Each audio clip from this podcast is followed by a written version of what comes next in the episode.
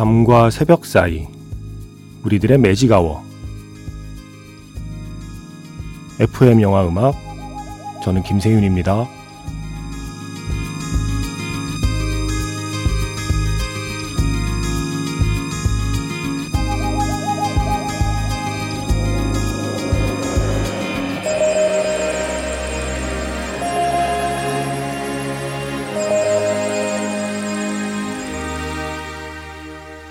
설날 연휴 특집 21세기 베스트 무비 스코어 40.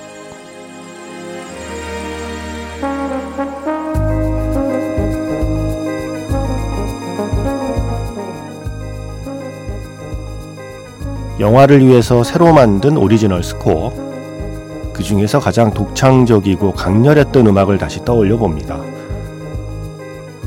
미국의 영화 전문 매체 인디와이어가 발표한 리스트 21세기 베스트 무비 스코어 40. 오늘은 19위부터 시작하겠습니다.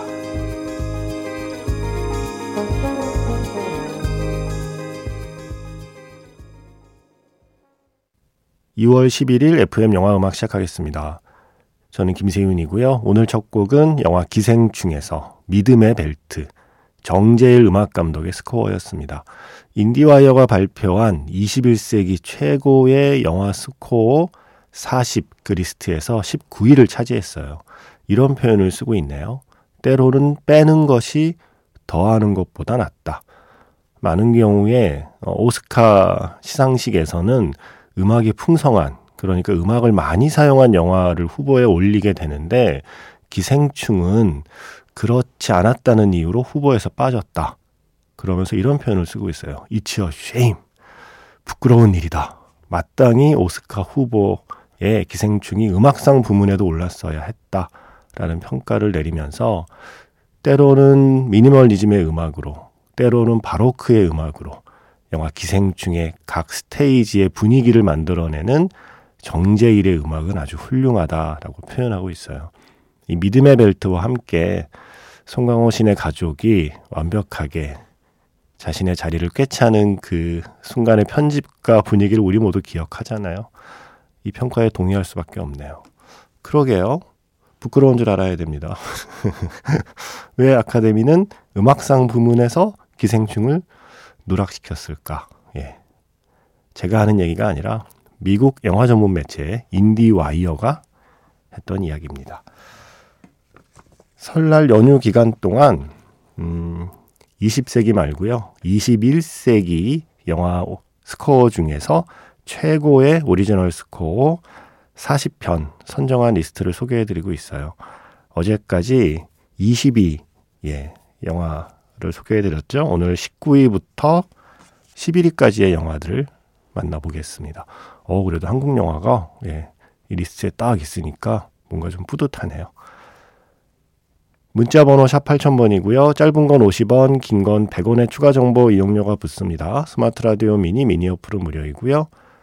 카카오톡 채널 FM 영화음악으로도 사연과 신청곡 남겨주시면 됩니다.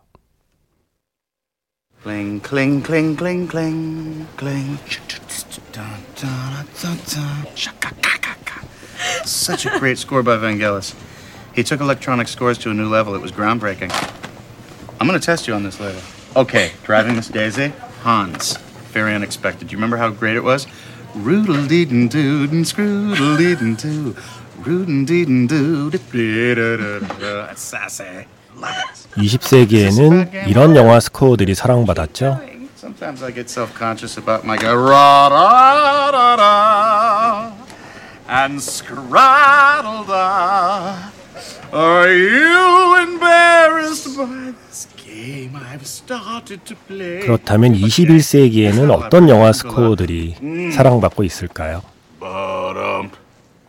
설날 연휴 특집 21세기 베스트 무비 스코어 40으로 확인해 보세요.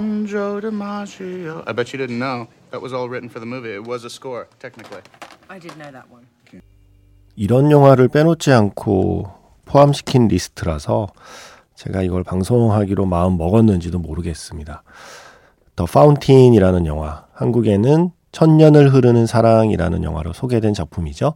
2006년 작품, 대런 아로노프스키 감독의 영화, 휴지 액맨과 레이첼 바이스가 함께 출연한 영화. 제가 이 영화도 좋아하고 이 영화의 음악을 특히 좋아해서 FM 영화음악에서 한두 번 소개해드린 적이 있어요. 클린트 만셀의 스코어 Death is a Road to All 였습니다. 18위에 올라 있습니다. 이렇게 쓰고 있어요. 틀림없이 대런 아로노프스키의 가장 야심찬 그리고 동시에 가장 과소평가된 영화. 제가 이 표현에 전적으로 공감합니다. 저는 이 영화는 충분히 더 이야기될 가치가 있고 물론 불호가 있겠지만 이게 코드가 만든 분께는 엄청난 호일 수 있는 영화라고 생각하거든요. 모두가 좋아할 순 없지만 누군가 좋아한다면 아주 많이 좋아하게 될 영화, 그런 종류의 영화들이 있잖아요.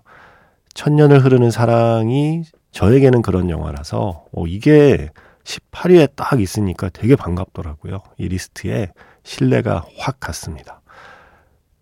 클린트 만셀하고 대런 아로노프스키는 계속 같이 작업하잖아요. 예전에 레퀴엠이라는 영화도 그렇고 이 음악 감독과 그리고 영화 감독의 합이 되게 잘 맞을 때가 있는데 이 두 사람의 합이 굉장히 잘 맞는다고 저는 생각해요. 그 중에서도 천년을 흐르는 사랑 18위에 올라 있습니다. 자, 17위 곡하고요. 그 다음에 15위 곡을 먼저 이어서 들려드릴 텐데 17위 곡은 2017년 영화 조슈아 사프디와 베니 사프디 형제가 만든 영화죠. 굿타임이라는 영화에 스코어가 선정이 됐습니다. 이은선 기자가 소개해준 영화이기도 하잖아요. 굿타임. 로버트 패틴슨이 주연을 맡은 영화. 이 영화의 음악을 이렇게 표현하고 있네요. 지구상에서 가장 친숙한 도시 LA를 어떻게 완전히 낯선 곳으로 바꿀 수 있을까? 원오트릭스 포인트 네버에 들쭉날쭉한 음표 몇 개만 있으면 된다. 영화 굿타임을 보라. 이렇게 표현하고 있습니다. LA라는 도시를 완전히 낯선 땅으로 만들어버린 게 연출의 힘이기도 하지만 바로 이 음악의 힘이라는 표현을 쓰고 있거든요. 동의합니다. 그 영화의 독특한 분위기는 이 음악에 많이 비치고 있습니다. 그 중에 리빙 더 파크라는 스코어 준비했고요. 15위는 음악 먼저 듣고 설명드리죠. 사실 설명이 많이 필요 없기도 하죠. 저스틴 허위츠의 스코어, 영화 바빌론에서 부두마마. 설날 연휴 특집, 미국의 영화 전문 매체 인디와이어가 선정한 21세기 최고의 영화 스코어 40. 오늘 3일째 날이고요. 17위를 차지한 영화 굿타임에서 리빙 더 파크, 원오트릭스 포인트 네버의 스코어 먼저 들려드렸고요. 이어서 15위 영화 바빌론에서 저스틴 허위츠의 스코어 부두마마였습니다. 부두마마에 대해서는 20년대, 30년대 로스앤젤레스, 그 LA의 혼돈과 활력을 완벽하게 표현했다라고 쓰고 있어요. 코크룸이라는 스코어에서 사용한 리프가 스릴 넘치는 부두마마의 중추를 형성한 뒤에 웅장한 피날레라는 스코어에서 영화를 마무리하는 그 방법을 꼭 확인해라 라고 얘기하고 있어요.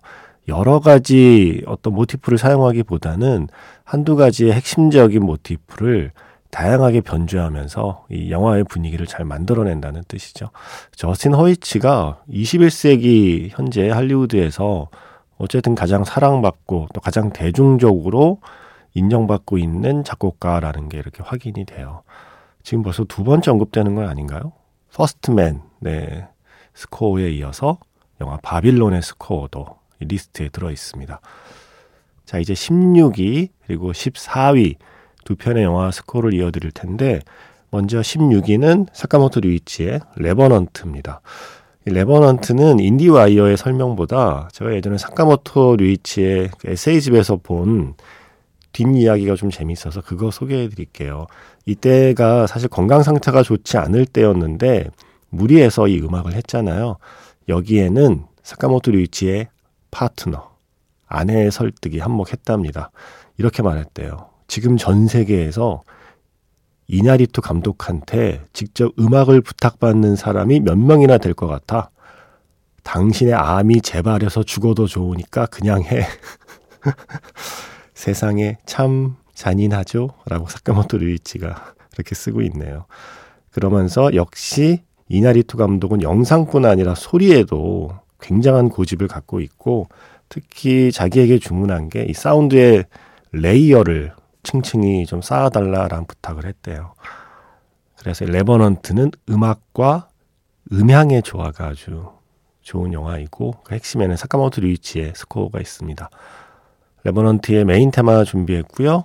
이어서 와호 장룡의 탄둔의 스코어 두 개를 이어드리려고 해요. 먼저 페어웰이라고 우리가 잘 아는 그 메인 테마 선율하고요. 제가 정말 영화에서 인상적으로 기억하는 스코어 하나를 더 붙이려고요. 나이트 파이트. 장찌가 그 검을 훔쳐 달아날 때 밤에요. 양자경이 추격하잖아요. 그 지붕 위를 뛰어다니면서. 와, 그때의 긴장감을 타악기로 만들어내는 그 스코어를 저는 지금도 잊지 못하겠거든요.